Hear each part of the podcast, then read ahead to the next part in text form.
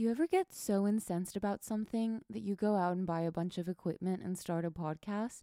Me neither, usually, but here I am. My name is Victoria, and I've spent the last year obsessing over the gender bias in healthcare, and it seems I'm not the only one. Everywhere I turn, women have their own stories of having had their pain dismissed, ignored, or misdiagnosed, and having suffered needlessly as a result.